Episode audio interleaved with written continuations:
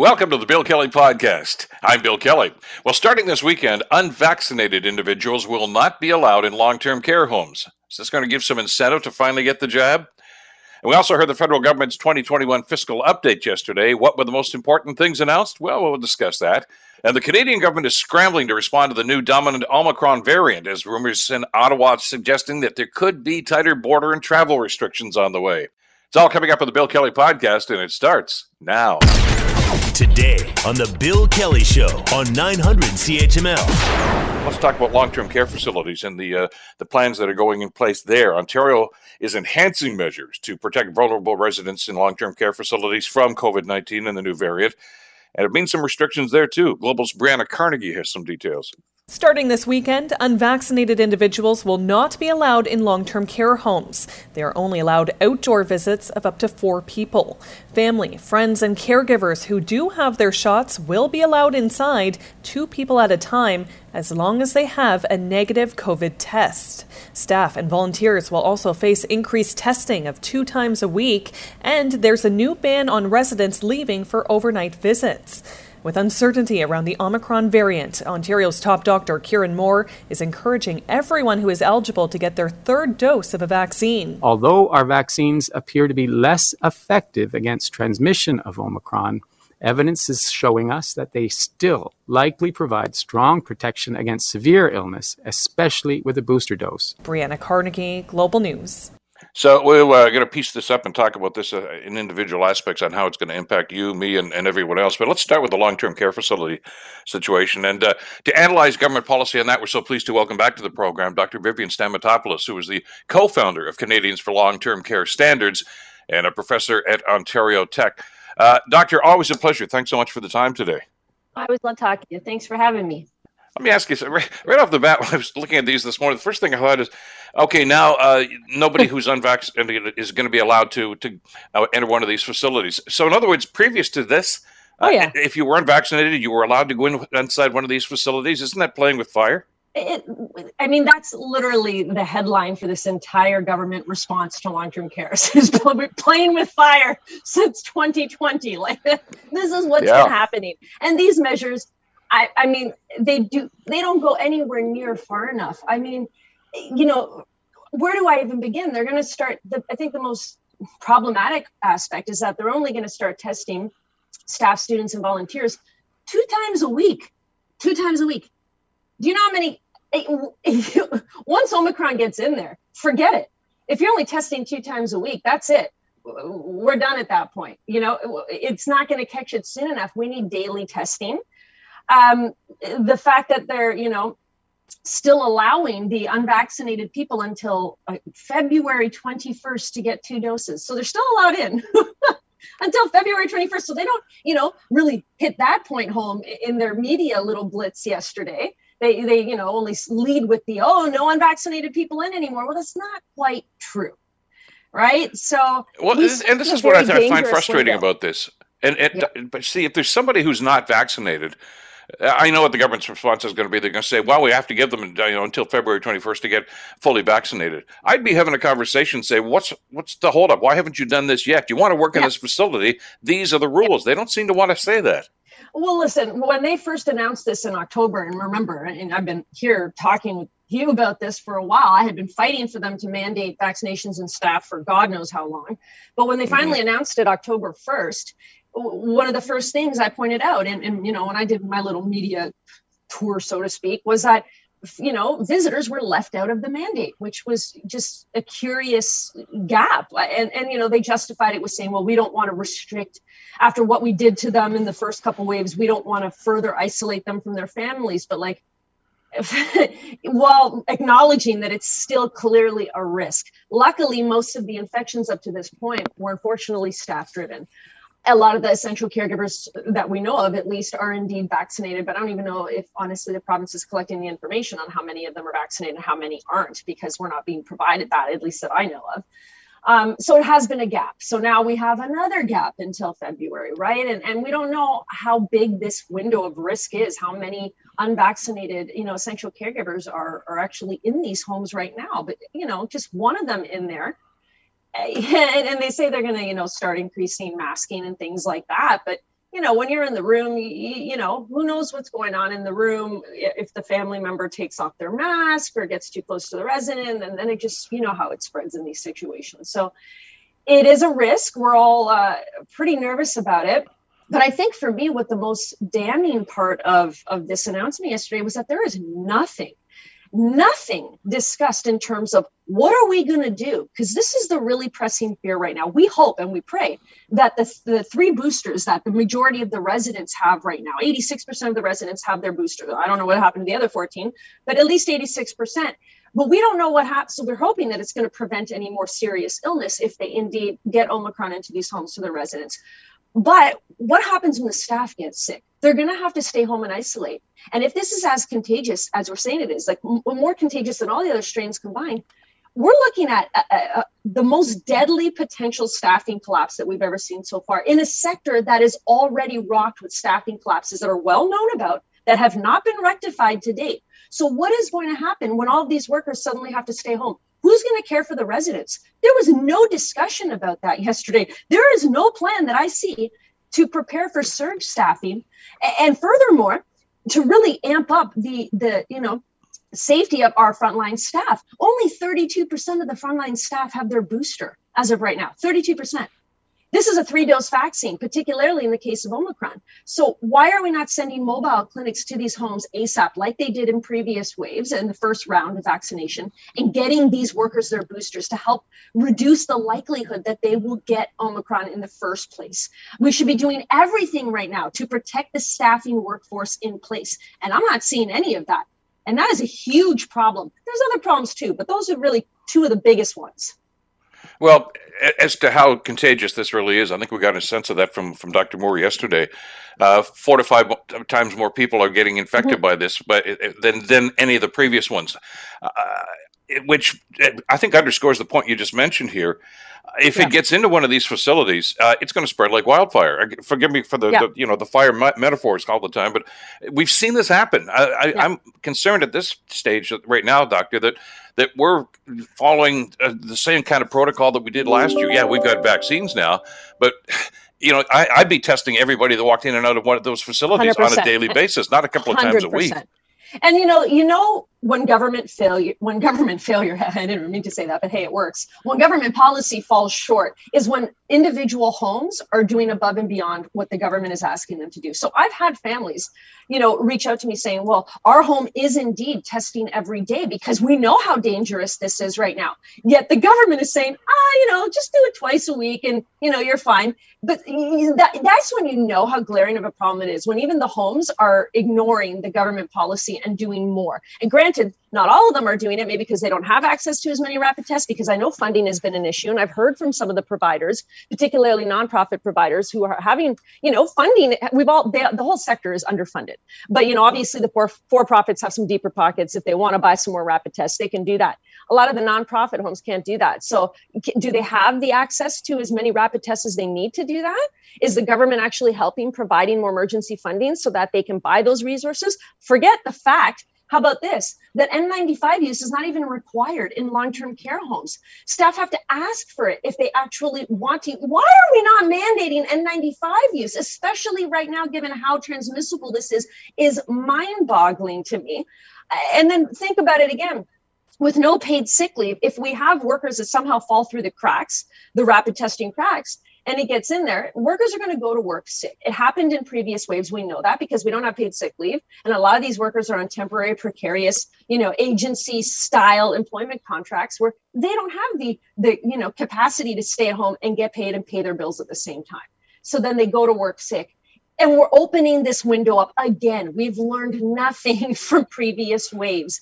And right now, unfortunately, with this new, you know, level of transmissibility, we're posed for the probably the most disastrous staffing collapse we've, we've seen yet and this is the fear now we're all on pins and needles waiting to see what happens in the next couple weeks well, and especially because I know we're going to talk about the travel aspect of this a little bit later on in the program. Uh, but some of these things, like you say, they, they just don't seem to go far enough. No. Uh, daytime offsite visits are still going to be allowed for fully vaccinated residents only. They're still going to be exposed to it. Uh, you know, yeah. if there's somebody well, out there who's unvaccinated, they're going to visit somebody's house, they're going to bring well, it back in Well, the hilarious part too is that they say in one one line, you know, no overnight visits, and if you want an overnight, you have to discharge the resident. Which, come on, no one will do that because then you don't have your place secured if you want to go back. Exactly. But then, but then they say, oh, but you can go away for the day, no problem, day visit. So what's the difference? Like it doesn't make any sense. If you're going to leave and go somewhere where you could potentially be contaminated, and I've heard stories from families who have told me that you know, like last Christmas, for example, I've heard where families took the resident out to come home and spend the day at Christmas at their homes. And unfortunately, they contracted and some residents died that way. So it happens. This is not, you know, there is risk. So if you're going to allow risk for, for a daytime visit, but then not at night, it just doesn't, there's no, you know, there's no, it doesn't make sense, right? The risk is still there. And then if you're not rapid testing daily, then what, what's the point of this? You're, you're, you're going to miss it. It's going to get in. And then now we all have to sit here and wonder what's going to happen when it starts invading the homes yet again. It's just a matter of time. Well, yeah, and and as, as you've talked about, it as uh, has been the case in the past, uh, a lot of these quote unquote restrictions and new rules are, are a day late and a dollar short when it comes to, mm-hmm. to, to, to causing this thing to stop and, and stop yeah. the spread of these sorts of things. Uh, yeah. My concern at this stage is that we're heading into the Christmas season and we're going to see a spike. We already know that. Oh uh, yeah. All the experts are telling us that. But what they're not they're not saying, okay, you know what, we're going to nip this in the bud. We're going to really bring the hammer down on this, and it's going to yeah. sound a little restrictive for a couple of weeks, but it's it's what we need to do. They're not doing that. They're saying, no, "Oh, you know that stuff we should have done three months ago. Yeah, we're going to we're going to start using some of that stuff now. We know that we have warehouses full of testing kits. Why aren't we using them? Oh, it's mind-boggling, and you know, and I've said this too that that long-term care doesn't exist in a bubble, right? So we you can throw these whatever they call enhanced measures, which really aren't. Um, you can add those into long-term care, but remember again, if the workers work in the community and live in the community right? So and so do the family members. So you can't have one without the other. It's if, if you have this wildfire ripping through the community of course it's going to get into long-term care. That's how it works. So if you don't do things like limit occupancy capacities you know release the, the rats so to speak the hashtag release the rapid test increase the boosters to 18 plus like immediately try to get as many people you know immune from contracting this as possible right now because we know that having three doses is better than two in this context then i mean it's all for naught right? And i think what really struck me yesterday when i was watching the uh Dr. Moore's press conference. So he had one yesterday, three o'clock, which was mm-hmm. supposed to be about long-term care. Yet somehow all the questions ended up being literally no Q and A questions were about long-term care. It was all about other, you know, sectors. And, and but what something really stood out to me was when a, a reporter asked him, "Well, what happens if?" Because we have these new rules in certain jurisdictions where you know you have to isolate um, even if you're just like a second contact. I don't remember the either i can't remember the specifics but you it, the isolation rules are more strict now because of certain areas that are on fire so to speak right? So mm-hmm. we're having a situation where potentially a lot of uh, uh, essential workers are going to have to isolate for long periods of time. Um, and they said, well, what are we going to do about staffing collapses in these essential workforces? And they weren't even necessarily talking about long term care because they had alluded to like, you know, education, police, things like that. Sure, and he said, and what he said, which struck me, was, well, you know, at that point, you know, we'll, we'll consider daily rapid testing, you know, to avoid these collapses. Meanwhile, we're at a press conference about long term care while ignoring the fact you're not doing that for long term care at a presser about long-term care when we know the sector is rocked with staffing shortages as is was mind-blowing to me to see that conversation go down. And, and nobody realized the hypocrisy of that. And nobody even realized that it's not happening in long-term care. But it's just, typical yeah. though and it follows a pattern that you and i have been talking about for well almost two years now really yeah. is that uh, the government's messaging here seems to be we're going to wait until it becomes a crisis, then we're going to really bring you oh, know to bear what we need to do. That, that's that's too late. I mean, always reactive. In, in, yes, instead of proactive, they're being reactive to everything, and you know the numbers aren't bad enough yet for us to do that. Well, do you want them to get bad? Is that what you're saying to justify these kind of measures? It's so upsetting. You know, this is literally the antithesis of the precautionary principle. The entire pandemic, the antithesis of doing things to prevent the kinds of situations we end up finding ourselves in wave after wave after wave. It's all been well predicted. All of the modelers have said this is coming, but they have never with the sense of urgency that we have seen now, the tsunami, we've never heard of the, the tsunami hitting us like we have in previous waves. I mean, this is a new level of, of transmissibility that we've never seen before. And, and, and the concern that is really hitting home now is definitely unique, especially going into this time of the season, right? That this this strain could not have found a more dangerous time, mm-hmm. much more intelligent than a lot of people in this government to actually, you know, doing mass destruction. So I think some of the, you know, epidemiologists said like if you don't get Omicron in the next like, you know, four to six weeks, I mean, you're you're pretty much either living like a hermit or you're just you went to a deserted island. Like it's pretty much it's going to happen based on the lack of more proactive measures. And and even now at this point, excuse me. you know, the the threat is really in, you know limiting the staffing shortages because what happens if all again the long-term care workers get sick and the hospital workers get sick who's going to care for all the, the, the patients and the residents? I, and there's no conversation right now about that very real threat that is before us. And, and it's an immediate threat. I mean, this is going to be the next few weeks, and Christmas is just going to make it worse. So there's no question about it. So, and then we know, you know, we hear, well, you know, maybe if I were you, if I were vulnerable, don't have parties, but everyone else, okay you know, you watch those press conferences and you just leave feeling a sense of dread like you're on your own. And that's what I tend to hear. You're on your own, figure it out. We will step in literally at, at 11th hour when the house is on fire with a couple of fire extinguishers. Time and time again. It's exhausting. It's I think we're and all I, I exhausted. yeah, and we can see it coming down the road again. Uh, doctor, I got to leave it there for now. Um, hopefully we can talk about some better news, but I'm, I'm skeptical uh, just based on what we've heard. Uh, thank you so much for the uh, the great work that you're doing. We'll talk again soon. Sounds good. Stay safe, friend. You betcha. Dr. Vivian Stamatopoulos uh, with her read on the government's uh, new proposals for long term care. You're listening to the Bill Kelly Show podcast on 900 CHML. Yesterday, uh, Finance Minister Deputy Prime Minister Chrystia Freeland uh, delivered the government's fiscal update. And, uh, well, as you might have expected, there's a, a lot of political spin going on here, and uh, it was not well received, shall we say, by the opposition parties. NDP leader Jagmeet Singh has uh, panned the government's uh, fiscal update. Uh, says the Trudeau government's deficit is expected to be about $10 billion less than was originally forecast. Well, there's a story behind that, too. that includes plans, by the way, to spend, they say, $4.5 million to combat uh, Omicron variant of COVID 19. But uh, the NDP leader says that's not really going far enough. So the lack of urgency and the lack of a response to deal with what people are dealing with right now, to, to respond to their worries, is why this fiscal update is, is really a failure. Uh, particularly when we said the, the pandemic continues, we need supports for people to be there. And with Omicron, that's really showing, sadly, that there might be additional supports needed. Uh, the other hand, of course, uh, Erin O'Toole, the Conservative leader, uh, suggesting that, uh, well, they've done nothing to try to do anything about inflation or any of the other things that are causing grief to you, me on an everyday basis. So, where are we right now, and, and is there a path forward? Uh, let's talk about that. And uh, we're pleased to welcome to the program Franco Terrazzano, who is the federal director of the Canadian Taxpayers Federation. Franco, pleasure to have you on the program. Thanks so much for the time today. Hey, good morning, and thanks for having me on. We've uh, heard from the politicians on this. What was your read as you were listening to uh, Minister Freeland yesterday? Well, uh, I mean, we're seeing a huge deficit this year again. It's going to be coming in just under 145 billion dollars. That's the deficit.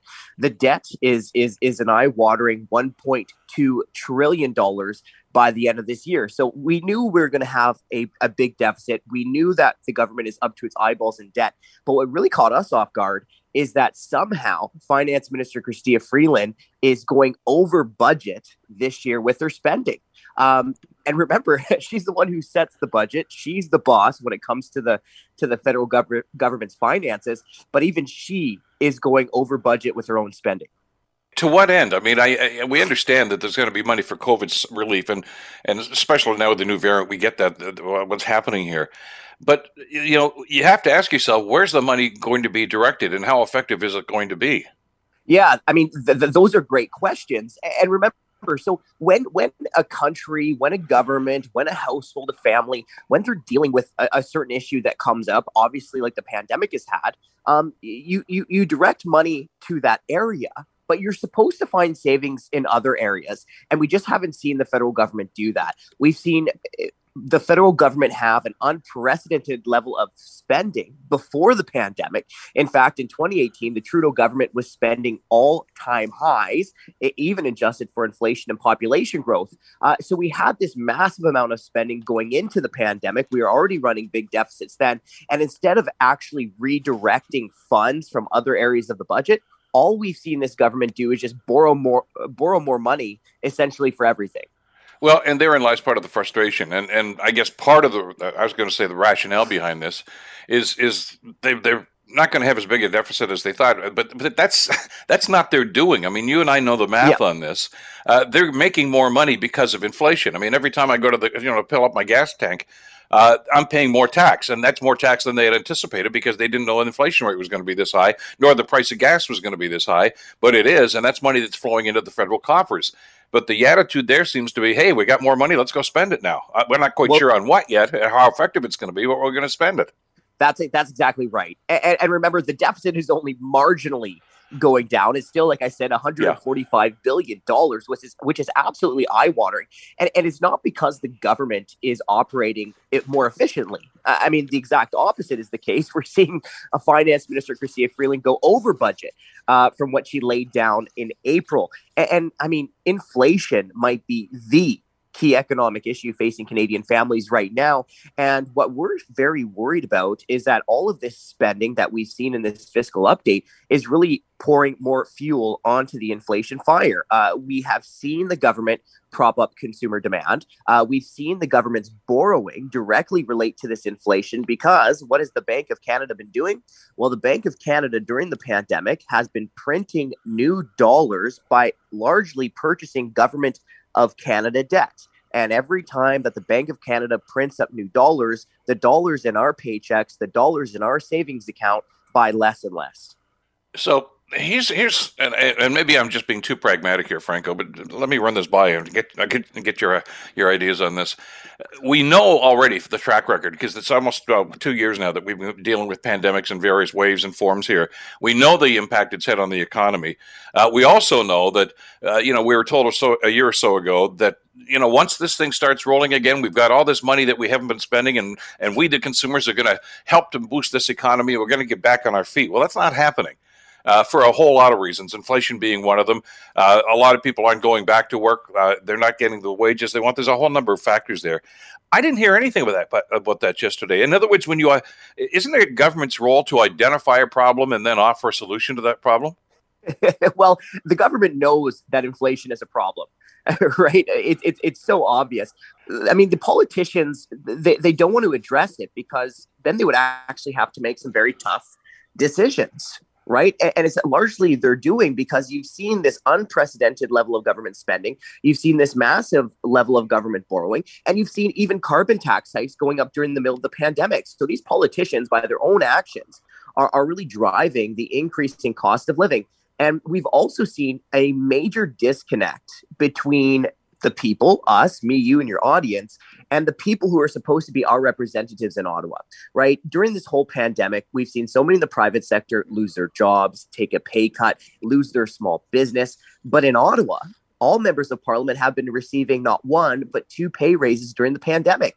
So it's very difficult for them to make decisions based on what the rest of us are feeling when they're completely detached from the reality that we're all living in and, and therein lies the frustration. And and maybe even more important than frustration is uncertainty. And and I know you guys have talked about this in the past when you've been on the program. When there's uncertainty and especially with us uh, the buying public uh, that that's that's a, a, huge factor in slowing down economic growth because we don't want to spend our money. We're trying to hang on to it. Uh, we're not going to make large purchases because we're not sure what's going to be happening uh, down the road. Um, you're looking for for some leadership here to simply say look at we can steer our way through this and you know, and I, I just mentioned first of all about you know the slow recovery, and then where's the plan for that? Uh, we know that there are supply chain problems right now. Some of those beyond their control. I mean, the, you know, the flooding in British Columbia, of course, has been a factor, but there's some things that governments can do. Uh, about this, so, you know, about alleviating some of the pressure at the ports in in, in British Columbia, and about containers. Uh, we don't we don't even have enough truck drivers now to get goods to market. I mean, these are all things that you want governments to address. And I understand that you know usually a fiscal update like this is just broad strokes. You you want to see some specific policies, but we've been waiting for a couple of years now. Well, that's absolutely right. And there's so much to unpack there. Um, now, you mentioned uncertainty. Well, one of the one of the biggest uncertainties uh, that we see is around interest costs, interest rates, right? Well, the yep. fiscal update lays a plan for 2021 to 2027. Now, during that time, Canadian taxpayers are going to lose out on nearly $200 billion just in debt interest costs, nearly $200 billion uh, by 2027. Now, that's that's $200 billion that can't go to hire more nurses, $200 billion that, that can't fix in, infrastructure, that can't stay in our pockets because it's going to the bond fund managers. But here's the thing what if interest costs go up? If interest if the interest rate goes up by just one point the annual deficit balloons by about five billion dollars. So this is a huge issue. Um, another another thing that we have to remember is well what if we stumble into another downturn that's not related to the pandemic? What happens to the deficit? What happens to the debt um, at, at, that time? And, and and really that's why it's so important for politicians to control what you can control uh, and in this case, it's it's spending. But we haven't seen that from this government. We haven't seen a real concrete plan um, to get inflation under control and to get the massive government borrowing under control. And, and I understand the argument. Uh, you know, God knows we've had enough economists on here to try to explain this to us. Inflation is not a, just a Canadian problem; it's it's a global problem. It's happening all over the place right now, uh, and I don't think anybody anticipated that happening. Uh, but that doesn't mean that the, the, government of the day in whatever country we're talking about, and that's talking about Canada, so that's where we live, uh, can do something about this. I mean, they're not going to uh, eradicate uh, the, the problem, but they can mitigate the impact that it's having on us right now, and I think that's what we're looking for, isn't it? Well, it, it is, um, but but you know what? Yes, there are many factors outside of the, uh, of a Canadian government's control. But let's not let these politicians off the hook. They have absolutely played a role in driving inflation here in Canada. And let me explain.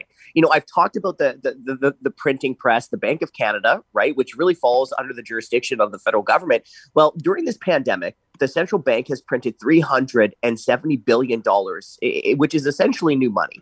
Um, and, and, that's a growth in the Bank of Canada's assets by 300%. And that's significantly more than what we saw during the recessions of the 70s, the 80s, the 90s, even the 08 09 recession. Um, and, and it actually mirrors what happened during this the entire six years of World War II. And as I said, the Bank of Canada is is largely buying up government of Canada debt. So the borrowing from the federal government directly relates to the inflation that we're feeling. And, and even just on a more basic level, we, we've seen the carbon tax go up twice during the pandemic. Um, and in Canada, taxes make up about 31 to 42% of the pump price. So certainly there's ways for politicians here in Canada to provide a little bit more relief. What's going to happen with interest rates? I, I know there was a, a, a, little passing mention to this yesterday, but and it, it's it's this it's like a tennis ball going back and forth across the net here. I mean, we, you know, economics 101 uh, says that okay, because of what was going on in the recession caused by the pandemic, uh, the Bank of Canada said, "Don't worry, during the recovery, we're not going to touch interest rates. Don't worry, it's going to be fine." Now all of a sudden they're seeing inflation go up, and Economics 101 now says, well, you know what? When you see inflation like that, you pretty much have to raise interest rates. And I, the Bank of Canada has hinted that they want to. Uh, they just don't think this is the right time. That's only going to fuel this this uncertainty that we just talked about, isn't it? Yes, I, I, completely agree. And, you know, the federal government has really gotten itself between a rock and a hard place because of years of overspending, because of years of easy money. We see the government, we see so many Canadian households are, are, are just in so much debt, right? So raising of interest rates um, would certainly would certainly hurt government budgets and would certainly hurt so many Canadian families and Canadian businesses. Um, but on the other hand, we also have to make some tough choices right? You can't have everything in life. You do have to make choices. And we've completely seen a lack of that understanding from our politicians. Well, they probably understand it. I think they just don't want to take um, and make any tough decisions. But we have to look back to our history. Um, and it wasn't that long ago when we all felt some very tough decisions made by governments. Remember back in the 80s, we saw these big spending politicians continue to kick the can, the deficit can down the road. And what happened in the 90s? Well, in the 90s, you had politicians of all political stripes and at different levels. They were forced to make tough decisions. In Saskatchewan, for example, in the 90s, they had to close 50 hospitals across the Prairie province. And, and, and I think we, we need to learn from that. And the, and, the, and the lesson is that if you don't make some tough choices now, you're going to have tougher choices that are forced on you. Well, yeah, and you're absolutely right. I mean, we, you know, we're supposed to be learning from history here, and those of us that lived through those times can certainly attest to to what went on there. I mean, you know, Paul Martin, as a finance minister, uh, tackled this, wrestled it down uh, because of the debt problems. Uh, and, and and he was not a popular guy in Ottawa. He wasn't a popular guy in, in provincial capitals either because he simply said we're turning off the tap on an awful lot of these things. Uh, and and it's, it is tough to, to swallow something like that. But at the same time, we have to understand the ramifications of not doing it, and and uh, we're not there yet. We, it, the, the guess the thing here is that we all understand. I think fiscal policy. We all understand common sense when it comes to how we should spend our money. Uh, but if you were running your household the way the government's running their government, uh, or I was, uh, we'd we'd be in deep deep trouble at this point. You know, we seem to be living for the moment, not living for you know what might be happening next week, and that that's dangerous. Yeah, no kidding. And the problem is, is that politicians, if they really want to address the issue that we're facing here when it comes to the, the, the national finances, right, more than a trillion dollars in debt federally already, they're going to have to go against their own financial interests. Let's just call a spade a spade here. Um, because, like I said, all members of parliament have received two pay raises during the pandemic. You would think that the first place to, to, to show Canadians that you understand what they're going through, to find a little bit of savings in the budget, to lead by example, you would think it should be a no brainer to to at least not raise your own pay during the middle of the pandemic, right? In New Zealand, we saw them almost immediately. The prime minister there, the ministers there, even their top bureaucrats, they came together. They took a 20% pay cut to show solidarity with the struggling taxpayers who are paying the bills. And what do we get in Canada? We get the opposite, where they keep gobbling up pay raise after pay raise. Um, so for the politicians to actually get a handle on these finances, quite frankly, they're going to have to be willing to go against their own financial interests. They're going to have to be willing to go against the interest of the hundreds of thousands of government bureaucrats in Ottawa. And they're going to have to be willing to stand up to business lobby groups and say, enough is enough. We're not handing out any more corporate welfare. Well, we had this discussion in 08, 09, didn't we? As we were, you know, suffering through that recession and then trying to come out of it. And uh, we learned an awful lot about what went on in Ottawa, didn't we? You know, because of, of some great investigative journalism and folks uh, that were basically looking under the rocks. And, and, you know, as you mentioned, I mean, they got pay raises during that recession. Uh, we also found out that their pension plan, I, I, don't want to get you started on that. We could be here all day, Franco, talking about the pension plan, uh, but it's guaranteed uh, even though there was a dip and, and, a recession and, and you know we're all in economic straits they still were made whole with their pension plan and then it was your money and my money that was doing that. Well that's still in play. They're still doing that. Uh, but every time somebody brings it up uh, you know you guys will issue a press release we'll talk about it on a show like this. They simply say look it don't worry about it. We got this covered. It's, well, well no we are worried about it because it's our money too. And and you're right there's got to be a, a discussion here about okay uh, you know you're up in Ottawa right now. You don't seem to understand what we're going through. And, and that's a very frustrating exercise when you just think that you know that uh, the, the, house up on the hill there in Ottawa uh, is looking down upon us and having no concept at all about how this is impacting our everyday lives.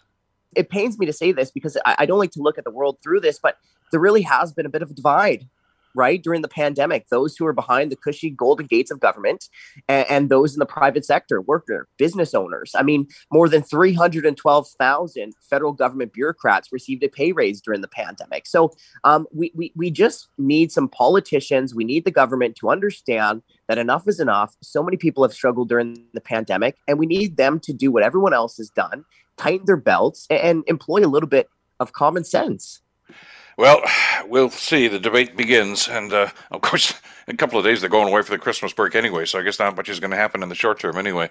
Uh, Franco, a pleasure having you on the program. Uh, thanks so much for the time today. Hey, thank you for having me on.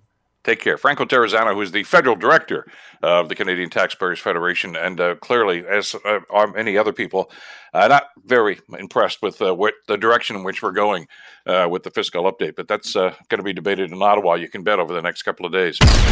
You're listening to the Bill Kelly Show podcast on 900 CHML. We want to talk about what the governments are planning on. We already know about the concern uh, about uh, COVID 19 and the latest variant that's causing a great deal of concern. Uh, you had uh, the good doctor, Dr. Kieran Moore, uh, yesterday on the suggesting that uh, this is this is growing at a pace that they just did not anticipate. They knew it was going to be kind of rough, but it's it's really becoming problematic. And uh, the prime minister had a, uh, a, call yesterday with the premiers about just how they're going to handle this. Uh, and well, there's a concern here about travel. Uh, Justin Trudeau, of course, consulted with the premiers about additional border restrictions and travel measures that could slow the spread of COVID 19 and the newest variant. Karen Rebo has some details for us. In a call late last night, the First Ministers discussed the Omicron variant, which is quickly spreading around the world and in Canada. In fact, it's already making up 30% of Ontario's new daily infections.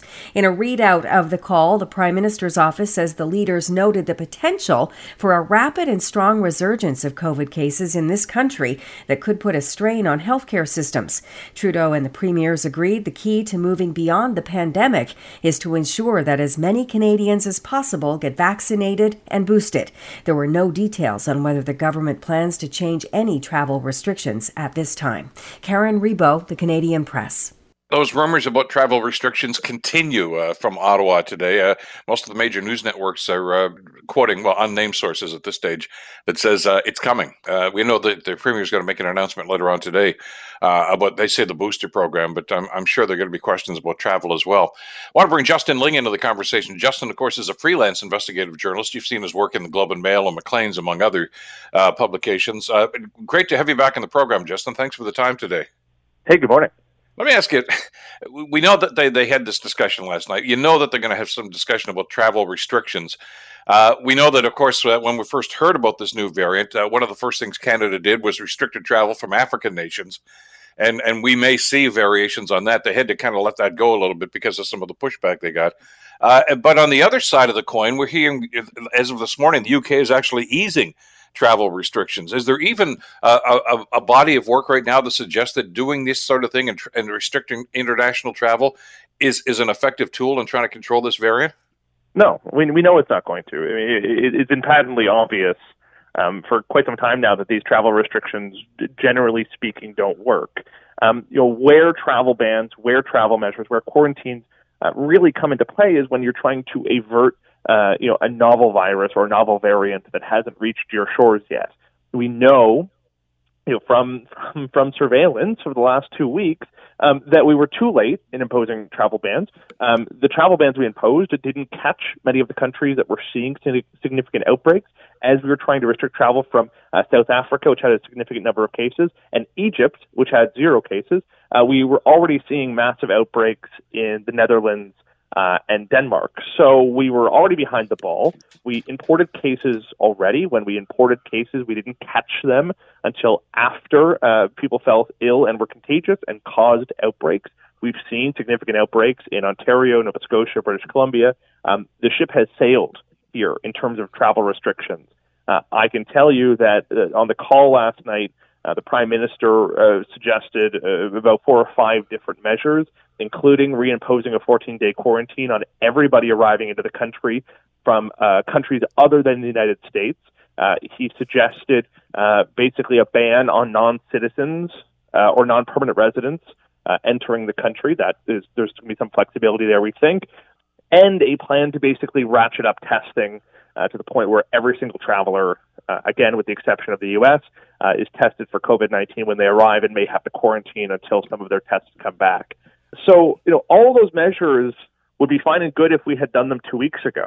Uh, at this point, the, the ship has long since sailed. We should be focusing our efforts inward to actually stopping outbreaks that are happening here uh, and, and monitoring cases where they do happen. But each one of the things you talked about that the prime minister brought up as, as potential uh, changes have all been tried and, and proved ineffective in the past, though. And yet, you know, it's what's you know the old adage, you know, the definition of insanity: doing, doing the same thing time and time again, expecting a different result. Why would why would they expect a different result this time? Because I'll tell you exactly why. Because the government doesn't want to be caught being incompetent. To be to, to be totally blunt with you, right? Uh, I can tell you, I've seen uh, and spoken. I've seen some some measures proposed in recent days inside the government of Canada. I've spoken to a number of people uh, who are in these conversations, and the simple reality is that the government of Canada wants to ratchet up testing in airports to 100%. Every single traveler should get a COVID 19 test. Uh, again, maybe with the exception of the U.S. Uh, what I can tell you is that the government of Canada can't do that, at least not in time for the holiday rush. Uh, there were estimates prepared inside the government of Canada that basically said uh, you could be looking at more than 100 hours of delays at Pearson Airport alone, and it will cause pandemonium. You'll be unable to do social distancing inside Canada's airports because of this testing requirement. We don't have the staff, we don't have the tests, we don't have the the, the, the infrastructure to suddenly ratchet up testing uh, this quickly, this fast for everyone who's arriving in the country. Given that, the government solution was let's reduce travel. Let's ban people from the country because we don't have the capacity to test enough people.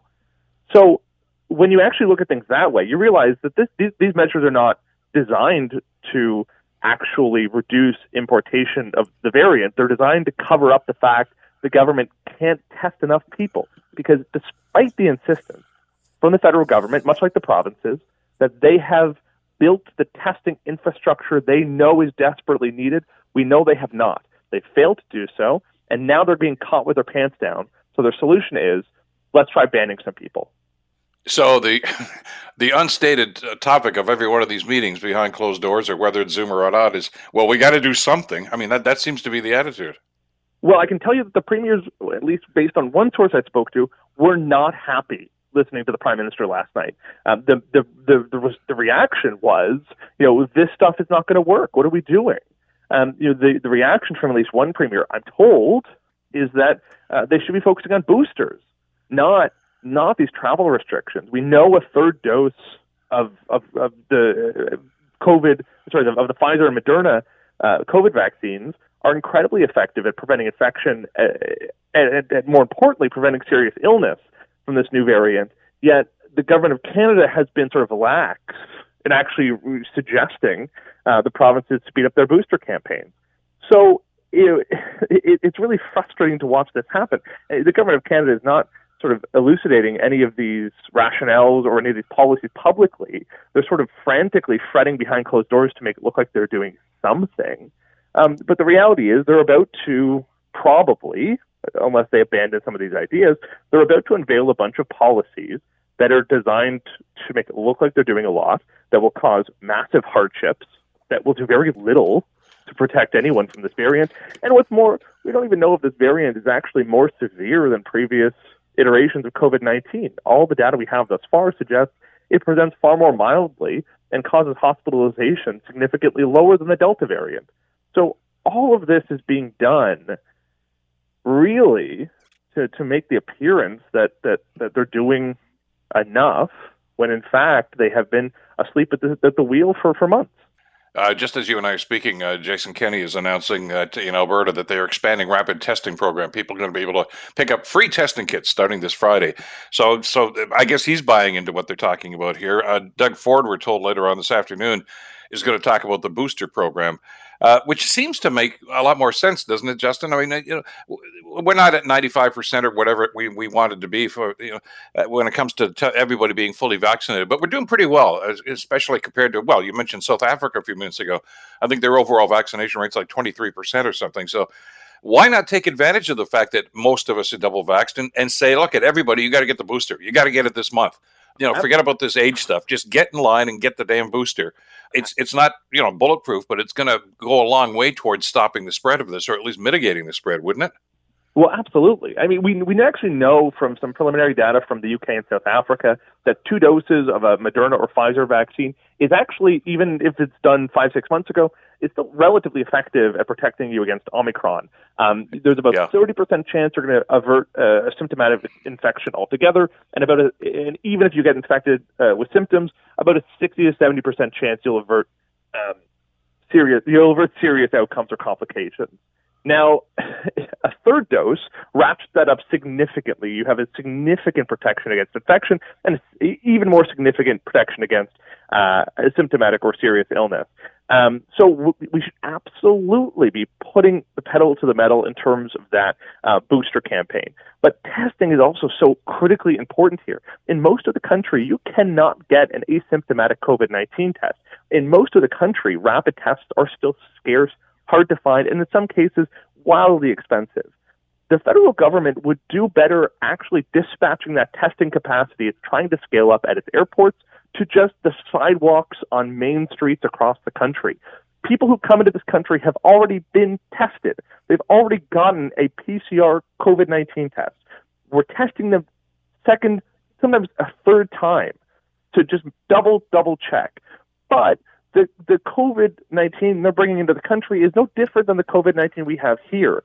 We're putting too much resources in testing travelers and not nearly enough resources in testing people who are already here who are causing super spreader events.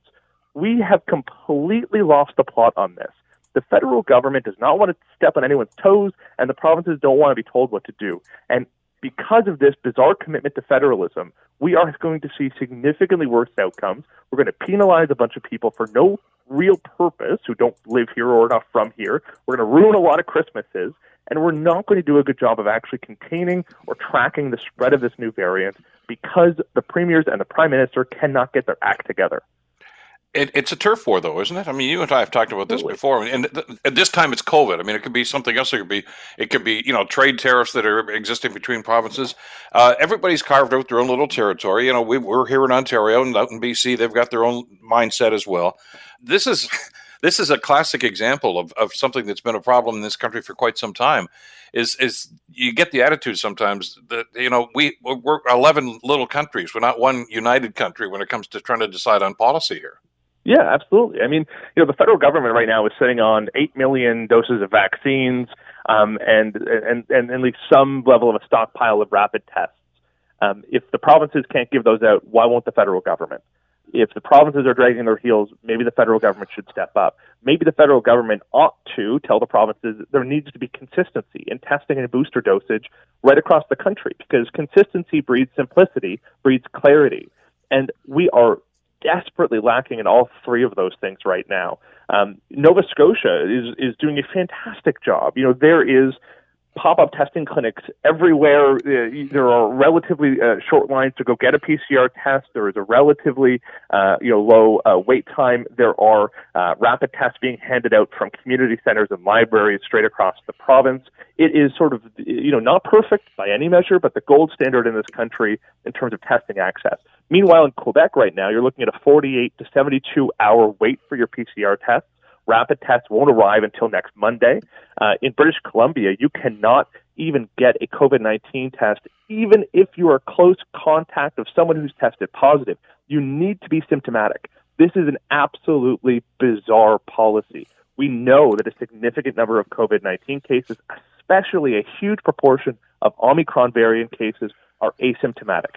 Why we are not testing randomly, mass testing is absolutely beyond me provinces are all too happy to have the federal government do a bunch of useless border measures because it makes it look like the government is doing something, even as they're totally failing to do one of the most useful things, two of the most useful things, giving out vaccines and conducting tests. I, am getting a little skeptical believing the vaccine. I'm eligible, by the way, for the booster as of this week. Uh, I've gone to two different pharmacies right now and say, yeah, well, we don't have any. Said, wait a minute. I thought we were there was an abundance of this stuff. Yeah, we were expecting a shipment in. It hasn't come in. It was supposed to come in Thursday. It didn't come in. These guys are going to get their act together. I'm not talking about the pharmacies. I'm talking about uh, the governments themselves to simply say this stuff has got to be available. Same thing with testing. Uh, I know people that say, "Look, at I, I this idea about the testing makes all kinds of sense, but I'm not paying for it." Uh, yeah. You know, th- it's an attitudinal thing right now. The government's got to step up if if they want us to believe about the severity of this and and the, what this variant's going to do or could do, then they've got to be serious about messaging. Absolutely. Yeah, I, mean, I, I, I couldn't agree with you more. I mean, uh, I have to go uh, get a, a seventy dollar rapid test for myself this afternoon uh, after being in close contact with somebody. Uh, obviously, I feel fine, no fever or anything. But it's it's absurd. You know, if we really truly treated this like the crisis it is, there would be you know pop-up testing uh, tents on every other sidewalk. You know, you go to many U.S. cities or states, and you will see pop-up clinics everywhere. Some of them are private; you have to pay for. Some of them are run by the city or the state, and they're free. They offer rapid tests. They offer PCR tests. They offer a rapid PCR test. They offer a variety of options. There are tests available in pharmacies in 2, 5, 10, 25 packs. Why is that not happening here? Why has that not been our policy for the past year? We have heard premiers of every single province tell us ad nauseum that they are scaling up and expanding testing capacity and infrastructure. They lied to us. We're conducting fewer tests today than we were at the end of 2020. why have we not kept up pressure on these premiers? Why have these premiers not been forced to actually answer for the fact that they did not do their job, that they lied to us, and that they have left us woefully unprepared for the wave that we always knew was coming? Exactly. Uh, we got to leave it there. We're just about out of time on this one. I re- really appreciate you jumping in on this. We'll see what the premier's got to say about this later on today, and uh, more to come on this. Thanks again, Justin. Thanks. Stay well. Justin Ling, freelance uh, investigative journalist, joining us on the program. The Bill Kelly Show, weekdays from 9 to noon on 900 CHML. The Bill Kelly Podcast is available on Apple Podcast, Google Podcast, or wherever you get your podcasts from. You can also listen to The Bill Kelly Show weekdays from 9 till noon on 900 CHML. I'm Bill Kelly. Thanks again for listening. And don't forget to subscribe to the podcast. It's free, so you never miss an episode. And make sure that you rate and review. Canada may be known for its landscapes and friendly people, but beneath the surface lies a darker side of crime, history, and the paranormal. Since 2017, the award winning Dark Poutine podcast has explored the shadowy corners of the Great White North and beyond, delivering chilling tales from a uniquely Canadian perspective. Hosted by Mike Brown and Matthew Stockton with over 300 episodes and fresh releases every Monday, Dark Poutine is your weekly ticket to the creepier side of Canada. Listen to Dark Poutine on Apple, Spotify, Amazon Music, or wherever you get your podcasts.